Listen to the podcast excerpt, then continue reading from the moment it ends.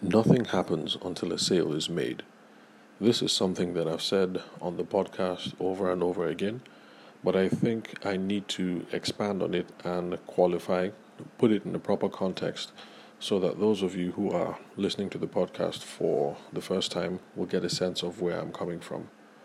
So, when I say that nothing happens until a sale is made, or if you hear another speaker saying that nothing happens until a sale is made, because in fact it's a saying that is popular amongst the older trainers like Brian Tracy and Hopkins and Cardone.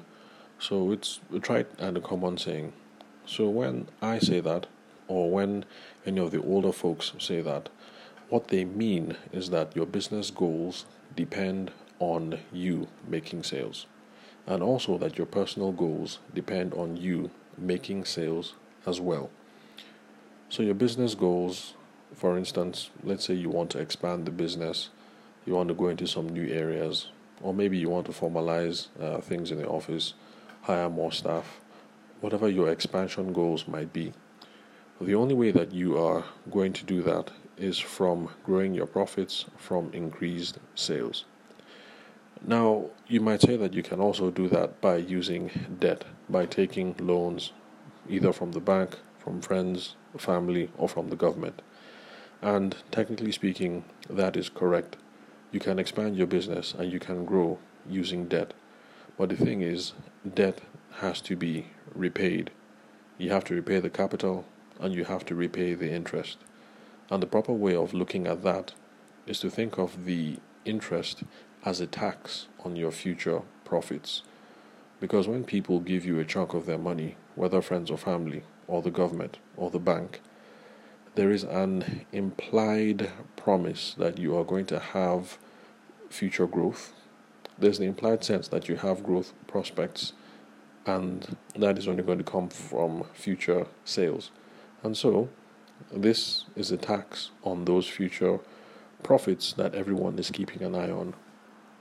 So, except if it's your mom who is giving you the money, or your dad, or maybe your brother pretty much anybody else who is loaning you that money to expand your business is looking at a tax on your future profits. So, your business goals depend on you growing your sales. Whether you grow your sales right now or whether you take a loan with the implied promise that you're going to be growing your sales in the future. Your personal goals also depend on you increasing your sales. Holiday with family, whether at home or abroad, uh, school fees for the kids, entertainment, DSTV, movies, pizza, cell phones, new clothes, car and housing. All these things also depend on your sales because your sales has to grow for your personal cut of the business to increase. So you can see that your personal goals and your business goals are tied directly to whether you can sell or not. The reason why I'm bringing this up and the reason why I want to painstakingly uh, qualify and put this in context is because a lot of people think sales is a dirty word. I'm a wedding photographer, for those of you who are new to the podcast.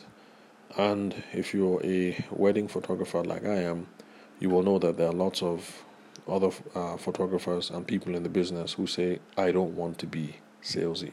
I don't want to be pushy. Sales is not a dirty word. It is a primer for your dreams to pull through. If you don't want to be salesy or if you don't want to be pushy, you're probably coming at it from the right angle and you have a misunderstanding of what sales is and what sales entails. Because sales does not mean being pushy or aggressive. But that is something that we're going to come to in future episodes of the podcast. That's if you're a newbie. Um, but then again, you might want to skip back, look at the menu, and you'll be able to find an episode where I have uh, harped on what is essential to sales and what is the proper understanding of sales um, in the past, in past episodes. So the bottom line is Sales is not a dirty word.